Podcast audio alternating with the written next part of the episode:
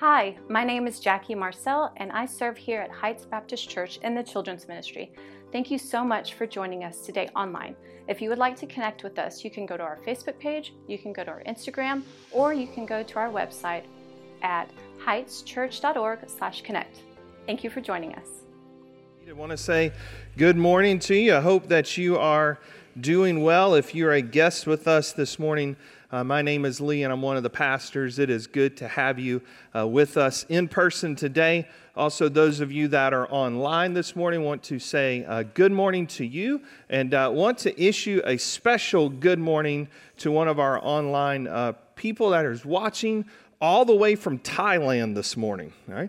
Uh, many of you know certain Sang in our church, and Sang is over in Thailand, uh, caring for her uh, ailing parents right now, and Sang um, I think it's good evening to you over there. So we want to say good evening to Sang. And uh, she's been emailing me, and I'm telling you, there's just incredible work that God is doing through her and through her family. And she's been seeing some uh, family members come to Christ while she's over there and discipling them. So, Sang, we love you, we miss you, and good evening to you. And uh, hey, if you watch from another country, I'm going to give you a shout out on a Sunday morning. All right, I'm just going to say, like, I don't do that every Sunday morning, but if you're somewhere else, like on the other side of the world, you deserve a shout out. Amen. So, but listen, if you're a guest with us uh, today, we want to just say welcome. And this is really a, a perfect Sunday for you to be here and over the next couple of Sundays because we are uh, starting to roll out our Love and Lead 2030 plan. Uh, and so some of you have already kind of asked me, they're like, did y'all misdate the graphic that we usually do? And we didn't. We did that on purpose because what we're going to be showing you over the next couple of weeks is where we desire to go as a church over the next seven years and what we're praying and asking the Lord to do through us uh, as a congregation, as a church, to see more people come to know Jesus Christ, more churches started, just all kinds of things uh, that we are just asking the Lord to do uh, to grow His kingdom. And so, one of the resources we have for you uh, out on the tables where the boxes are uh, is this yellow sheet, so you won't be able to miss it. All right. And this is just a, a prayer guide for corporate revival and also personal revival that you can take uh, that our staff came up with for you. Uh, so the way it is is just uh, revival spelled out, and so it's up to you how you want to use it. Uh, you can pray one one kind of prayer each day for each letter, or you can pray every you know letter each day. And so there's with revival spelled out, there's seven kind of prayers you can walk through. And so we wanted to let you know that's a resource for you that uh, we're praying just what that song uh, just said. We want to ask God, uh, Spirit, to fall upon us. We want to ask God to revive us por- uh, personally and also as a church. We'll email this out to you as well, put out on Facebook for you. So uh, you've got those paper copies you can take home with you today. So let me pray as we get started. Father, thank you so much for who you are. We thank you for the opportunity to come and, and sing and fellowship and encourage one another and, and build one another up. And uh, Lord, we, we come into your presence humbled because uh, we have an invitation that is brought to us by Jesus. It is Christ that brings us to your throne to find help in need. Uh, when we need it and to find grace. And so, Lord, we, we thank you for that. We thank you for what Christ has done in our lives, uh, what he is doing, and what he will continue to do. And Lord, I, I just pray this morning as we uh, now enter into a time of worshiping you in your word, uh, that the Holy Spirit would. He would help us to understand uh, a word that was written many years ago that's so relevant to our lives still today. Uh, and Father, we pray that as a people we respond appropriately to it, that we can live it out, uh, to see more disciples made, uh, to see more people honoring and worshiping you because you are the God who is worthy of all worship. We pray in Christ's name. Amen. Amen. So if you have a Bible with you this morning, I'm going to invite you to open to Colossians chapter 1. And so, Colossians chapter 1, if you've got that electronically or a paper Bible with you, uh, Colossians chapter 1 is where we're going to be, and I will meet you in verse 28 in a moment. Like I said, today we're, we're starting out uh, letting you know a little bit of what's happening over the next seven years in the life of our church. And I'm going to tell you these are some big goals, these are some audacious things that we've put together that we're asking the Lord just to really move and work through. And I, I thought about just kind of opening up this way this morning. If we put an elephant right there on the screen for you, and I task you today uh, to eat this elephant, all right? Now, in part of our world, before you get all like bent out of shape, in part of our world, this is a delicacy, okay? But let's just say I gave you the task of eating the elephant. Some of you are automatically going to go, can't do it. It's too big, right? It's too hard. I wouldn't even know where to start to eat an elephant. Like, where, where would you even start? Like, so too big, too hard, can, don't even know where to start. You know how you eat an elephant? One bite at a time. So, over the next three weeks, we're going to be talking about some big goals in the life of our church. And here's how we're going to do it one step at a time, one bite at a time, one thing at a time. Asking the Lord to move, asking the Lord to work. About a year ago, uh, we began meeting with a team of our lay leaders Terry Blackwell, uh, Anna Chanis, David Broadway, Robert Morse, along with our ministerial staff. And uh, for about a year, we've been meeting and asking the Lord, what does the next seven years of our church look like? And why we ended up with Love and Lead 2030 is we've kind of said, you know, 2030 ends the decade. And I don't know about you, but so far this decade has not been great, right? I mean, it's just been a weird 300 years so far of 2020, right? And so we just began praying, how do we end the decade well? Right? How do we take the next seven years and redeem them for the Lord and say, Lord, what do you want to do? And so, what we've designed is six different initiatives we're going to put before you as a church that we're asking the Lord to move and work in to see the kingdom of God grow and to reach more and more people uh, over the next seven years than we ever have in the life of our church. And so what we're looking at in Love and Lead 2030 is really it's built on two biblical concepts. And all those six initiatives are built on two biblical concepts. First is called gospel saturation. I'm going to talk to you about that next week, but gospel saturation is basically getting the good news of Jesus Christ out to as many people as we possibly can. But what we're going to focus on this morning is called spiritual formation that as a church, how we want to make disciples, how we want to help every boy, every girl, every teenager, every adult within the life of our church become more and more like Jesus Christ. And so when we use that term disciple, disciple of Jesus. I know that's a very churchy term, so let's just kind of define what a disciple is for you today. It's right there on the screen if you want to write it down. A disciple of Jesus does three things they follow Jesus, they're being changed by Jesus, and they're on mission with Jesus. Okay, we'll leave that up there if you want to write that down. So, if this morning, if you want to ask yourself, hey, am I a disciple of Jesus? Just think about it that way. Am I following Jesus? And what it means to follow Jesus with your head, with your mind. Is the Jesus Lord and Savior of your life? Do you recognize Jesus in your thoughts, in your mind, as the Lord and Savior of your life? Are you being changed by Jesus? All right, that's going to talk about your heart. You know, what are your thoughts? What are your affections? What are your, your goals in life? How's your obedience to the Lord and His biblical commands? Is your heart being changed by Him? And then are you on mission with Jesus? So, are you making more disciples? Are you obeying His commands? Are you going out and telling people about the gospel? All right, so if we look at what is a disciple, we can look all through the Gospels and the New Testament and come up with that definition. Basically, a disciple of Jesus follows Jesus, being changed by Jesus, is on mission with Jesus. And if you look at what Paul is writing in Colossae, uh, and he's writing to that church of Colossae in Colossians chapter 1, is Paul's really giving you his heart of discipleship. Paul in verses 28 and 29 is saying, Here's how I'm making disciples. Here's why I'm making disciples. Here's how I'm pe- helping people grow in their maturity in the Lord. So, first, let's look at this discipleship plan where Paul's saying, Here's how we're helping people be spiritually formed to become more like Christ. Once you notice first in verse 28, who we preach in making disciples, who we preach in making disciples. Let's pick up in verse 28.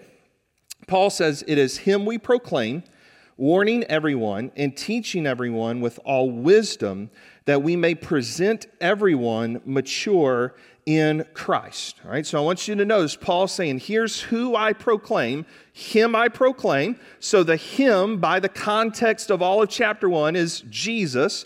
All right, so in making disciples, we are preaching Jesus. Now, the question we need to ask ourselves is this Who's Jesus? Who is this Jesus?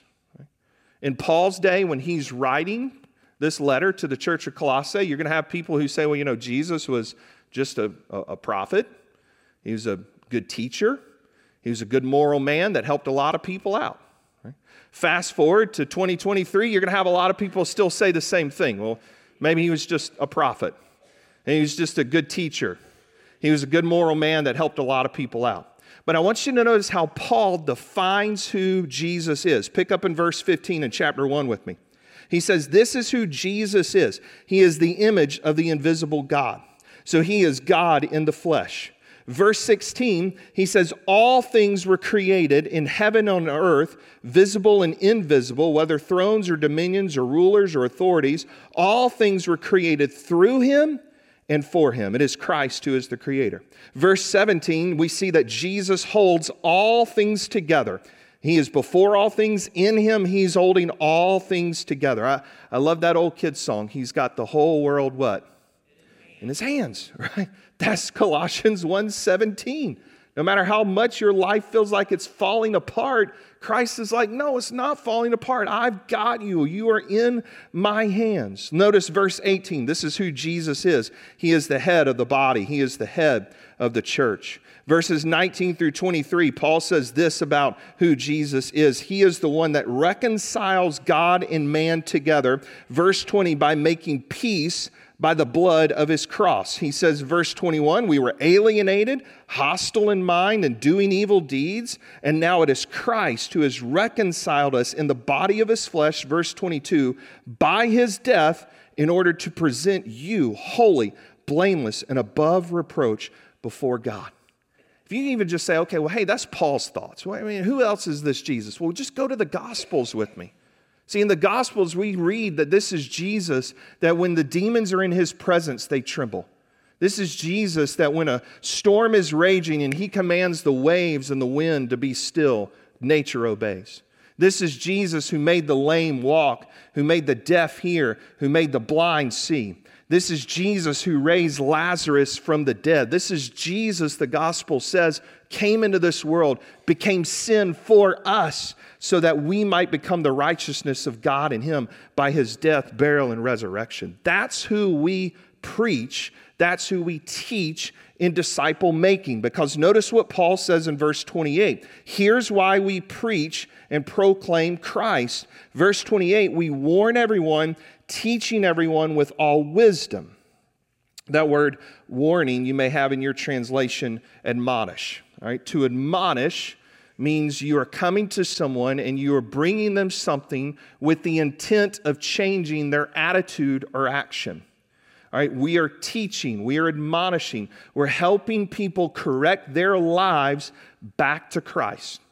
So we're helping people. Remember this definition of disciple? A disciple is one that is following Jesus in their head, right? They're being changed by Jesus in their heart. They're on mission with Jesus in their lives. Part of discipleship is admonishing, teaching, correcting, bringing people back under the submission of God's word to help them follow Christ. That's who we preach in disciple making. But let's ask this question why do it? Why make disciples? Why help people be spiritually formed in Christ? Why, why do this? Because it's, it's hard. Sometimes it's awkward, right? It's difficult. But but why? Why do it? I've learned this as a parent, and I'm pretty sure 99.9% of you are going to agree with this statement. Sometimes it's hard to have unity on anything just because we're people, so I won't say 100% of us are going to agree with this, but I'm sure 99% of parents are going to agree with this statement. There is one question you love for your kids to ask you. One question. It's a one word question. Do you not love when your kids go, Why? Love it, right? How many parents go, Boy, I love when they ask me that why question? You know? Get your shoes on. We're about to go to the store. Why? Get your shoes on. We're about to go to the store. Why? Go upstairs and study your math. Why? Right? We, we get it all the time, right, parents?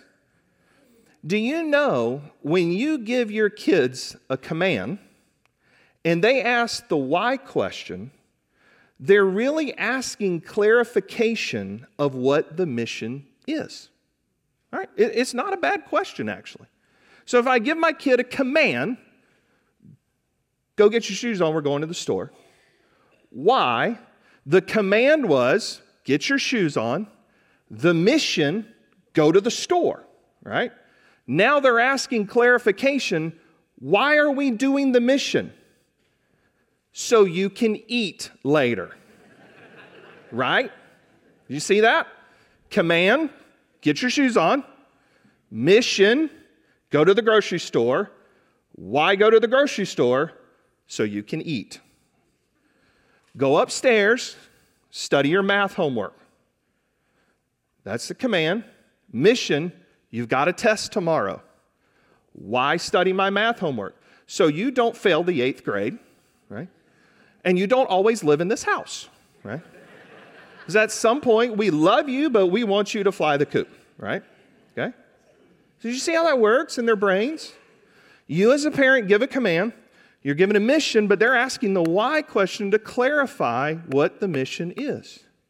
Jesus in the New Testament says, make disciples. Go out and make more disciples. Right? The mission, command, make disciples.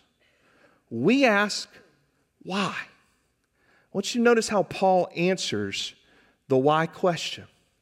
Because he says, Him we proclaim, that's who we preach and teach in disciple making.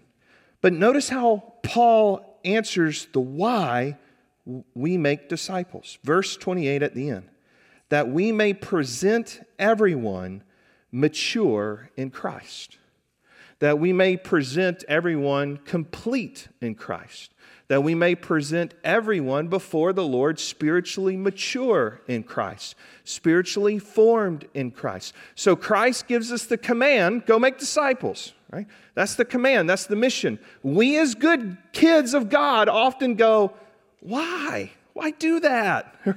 and Paul's saying, Here's why, so that we may present everyone mature in Christ. Love and Lead 2030, we have six different initiatives over the next seven years we're asking the Lord to bless and for us to be able to accomplish as a church. Three of those, like I said, are going to be gospel saturation. We're going to get to those next week. Three of those are spiritual formation. And here's what those three spiritual formations are. They're on the screen for us. Those three spiritual formation goals are simply this we want 80% of our life group attendance, or 80% of our worship attendance, to be in a life group. Okay, so over the next seven years, we want to be able to start more and more life groups so that 80% of our worship attendance is in a life group. The second goal is this 80% of our worship attendance serving in a ministry here at Heights. All right, so 80% of our worship attendance serving in ministry so that the gospel goes out more and more and people are more spiritually formed in Christ. This is one of the goals that I'm really excited about. And over the next seven years, we will disciple intentionally in personal one on one relationships 350 people. So, over the next seven years, intentionally disciple in personal one on one relationships 350 people. Now, you may have looked at all those and are automatically going, why? Right? Why do that? Here's why. Paul gives it to us so we can present them mature in Christ. So we can present them spiritually formed in Christ Jesus. Now, how do we do it? How do we do that over the next seven years? Here's what he says in verse 29. He says, For this, now the this is the uh, desire to present everyone mature in Christ. He said, For this I toil, struggling with all his energy that he powerfully works within me. The word toil there uh, gives us the uh, connotation in the Greek. It comes out meaning to work to the point of exhaustion. All right, so I'm toiling, I'm struggling. The word struggling is where we actually, from the Greek, get our word agony from in English, right? And so you see what Paul's saying is this is hard, right? This is going to take effort, this is going to be tough. But he's saying, notice this I toil and I struggle with all the energy that he powerfully works within me. Now, how do we help 350 people in personal one on one discipleship relationships become more like Christ? How do we in life groups help each other become more like Christ? Well, I want you to notice what Paul says in verses 3 through 6 of chapter 1, and here's how we do it. We always thank God, the Father of our Lord Jesus Christ when we pray for you, since we heard of your faith in Christ Jesus and of the love that you have for all the saints, because of the hope laid up for you in heaven. Of this you have heard before in the word of truth, the gospel. Now, notice verse 6 which has come to you, and indeed the whole world, and it is bearing fruit and increasing, and it also does among you since the day you heard it and understood the grace of God in truth. Here's how we make disciples. Here's how it was working in Colossae it was working through you. See, the gospel spreads through you. Disciples are made through you. It's not just made through a pastor. It's not just made through a staff. It's not just made through deacons. It's not just made through select life group leaders. It's made through you as a congregation. And so that's how we're going to do those things. It's through you, because that's what Paul's telling this church. Like, it's through you that the gospel is bearing fruit. It's through you that the gospel is spreading. And Paul says, and I love verse 29 because I know we can look at verse 29 and go, man, this seems hard and it's going to be difficult. Well, remember the elephant, right? One bite at a time, one step at a time. But I love what he says in verse 29. He says that it is God's power that is working and giving me energy. And when I stood back from that verse this week and I just kind of thought about it more and more, here's how I want to break down verse 29 when he talks about the energy and the power that God gives him. It's real simple to understand. The same Holy Spirit that Paul had, you have. The same energy that God gave Paul to do what God was calling Paul to do, God gives to you. Right? Paul didn't get a different Holy Spirit than me and to you. Paul doesn't get different energy from God that he gives to me and you. And so when we step back and we look at why we're doing this, I know there's a lot of you that are going to ask a lot of how questions. How in the world are we going to disciple 350 people in the next seven years? How are we going to do this? How are we going to do that? If you're already asking the how questions, just wait till next week. All right, I'm just going to tell you. All right. Because if you think like this is a lot this week, just come back. It gets better, right? And you're already, how? How are we going to do this? How are we going to do this? How are we going to do this? Listen, Uh, we welcome your questions. Like you can ask me questions, you ask our ministerial staff questions, talk to Anna Chanis and Terry Blackwell and Robert Morris, David Broadway. They are all in those meetings with us. There's going to be a time and a place to answer all those. We're going to eat the elephant one bite at a time. But I don't want you to get so caught up in the how right now I want you to really focus on the why. Why do this? Why step out as a church and over the next seven years seek to intentionally disciple 350 people? Seek to have 80% of our worship attendance in life groups, 80% serving. Why be about making disciples? So here's what I just want to do to kind of end our morning is I want you just to think about someone. Right? Think about one person you love. Right? Just one person you love. It, and I know you got more than one, but I just want you in your mind in this mental exercise to think about one person you love. It can be a husband, be a spouse, be a child, grandchild, friend. Just, just in your mind, get one person in your mind right now. Okay? You got them, and you see their green eyes, you see their blue eyes, see that little blonde hair, that little brown hair, see the beard, right? Who's that one? You've got them in your mind. You're picturing them in your mind, all right? Here's some truths about that one person right now you're picturing in your mind that you love. God made that person. Bible says in Genesis 1:26 they were created in the image of God. Bible also says in Romans 3:23 that that person has fallen short of the glory of God that they've sinned against him. And because that person sinned against God that you love, that you care about, you're thinking about in your mind, you can see him. It's the husband, it's the wife, it's the child, it's the grandchild, it's the friend. That they're separated from God in a personal relationship. That without Christ Jesus intervening and interceding in their life and reconciling them back to God, that they will be in a hell forever because of their sin. That's the wage of death that Romans 6:23 talks about. That's what they've earned. That's what that loved one has earned because of their sin eternal judgment and eternal condemnation before the Lord. That's what the Bible says about them.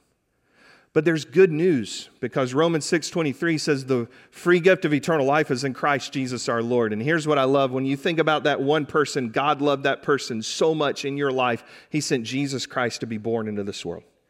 He sent Jesus to be born for that one person in your life that you love.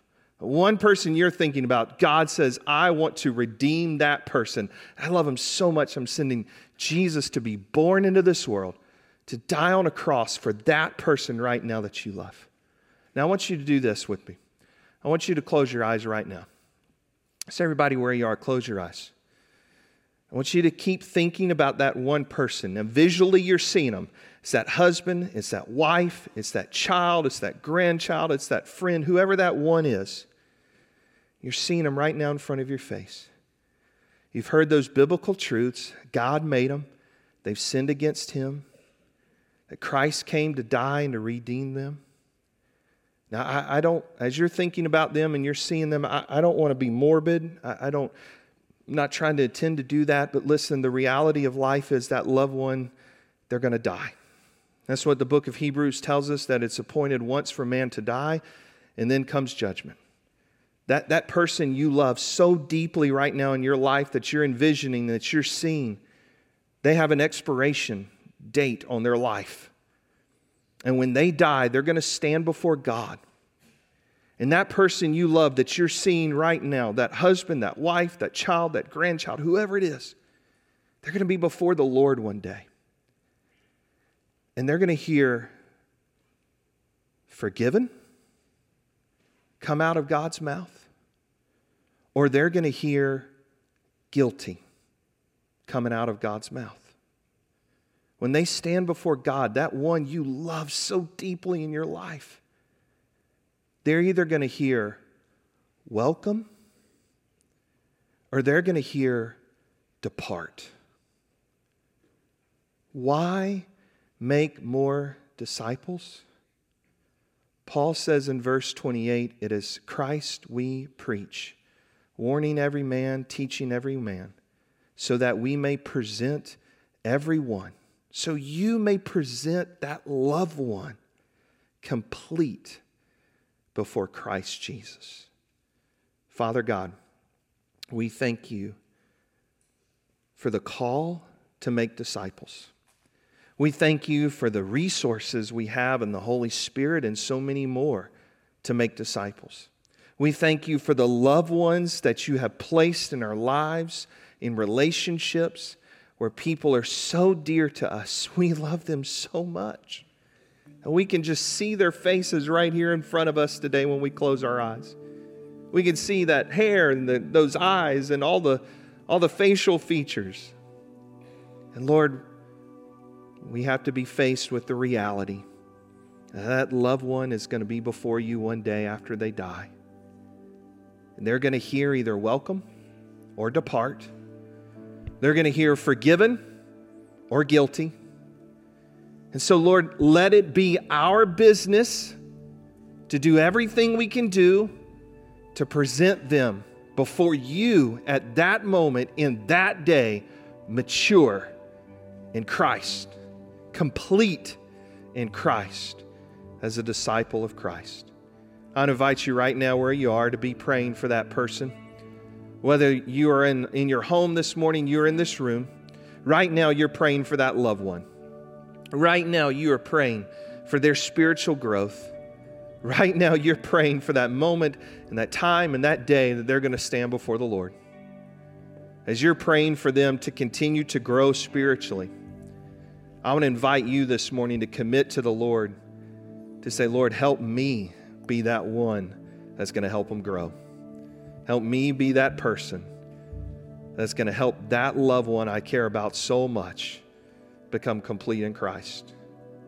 As folks are praying there, maybe today it's to start a relationship with Jesus Christ. You are not one of his disciples. You are not following Christ with your head, your heart, and your hands right now. And we put up that definition earlier of what a disciple is, and you look at it and say, I, I, I don't meet that at the moment. Well, the first step in a personal relationship with Jesus is to say, Christ, I'm ready.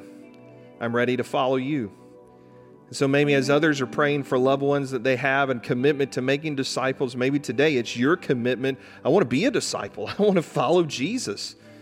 I, I, I want to be forgiven. I, I want to be welcomed into heaven. I don't want to be in hell. I want to follow this Jesus that gives me life, gives me purpose, me forgiveness of sin. I, I want to follow him as the Lord and Savior of my life.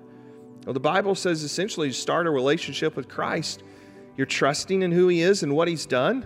You just express that to God in prayer. You can simply pray something along these lines Dear God, I'm ready to follow Jesus. I, I believe that he died on a cross for my sin. I believe he rose from the grave. I believe he can forgive me. And I'm ready to give him my life and follow him. The good news of the Bible is that when we call out to the Lord, the Lord doesn't put us to shame. Romans 10:13, you call out to the Lord and you'll be saved. So maybe today was the first time you've prayed that prayer. And the Bible says that if you believe in your heart, you confess with your mouth Christ Jesus, Lord and Savior of your life, you'll be saved. What good assurance that is for you today. So, Lord, I, I just pray right now that we as a church, we, we just embrace your biblical plan of making more disciples, that we don't view that as just a mission of our church, but it is the mission of our church. It's not one thing we do, it's what we do. Because Paul understood this that every person will be before you. And we want every person building their lives on the foundation of Christ Jesus as their Lord and Savior.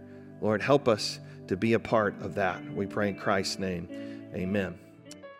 I want to thank you for watching today's message. And I just want to ask you one simple question as we close our time together today. Do you know Jesus Christ as your personal Lord and Savior? See, that, that's a very key question because I didn't just ask, Do you know Jesus? but do you know Him as your personal Lord and Savior? My story is that I grew up going to church. I was in a house where going to church on a Sunday morning was not really an option. Uh, the joke in my house with my dad was if I came to him and said, Hey, dad, I don't want to go to church today, uh, he would look at me and say, Well, do you want to eat lunch later? Because we're going to eat lunch after church, and all those that go to church get to eat lunch.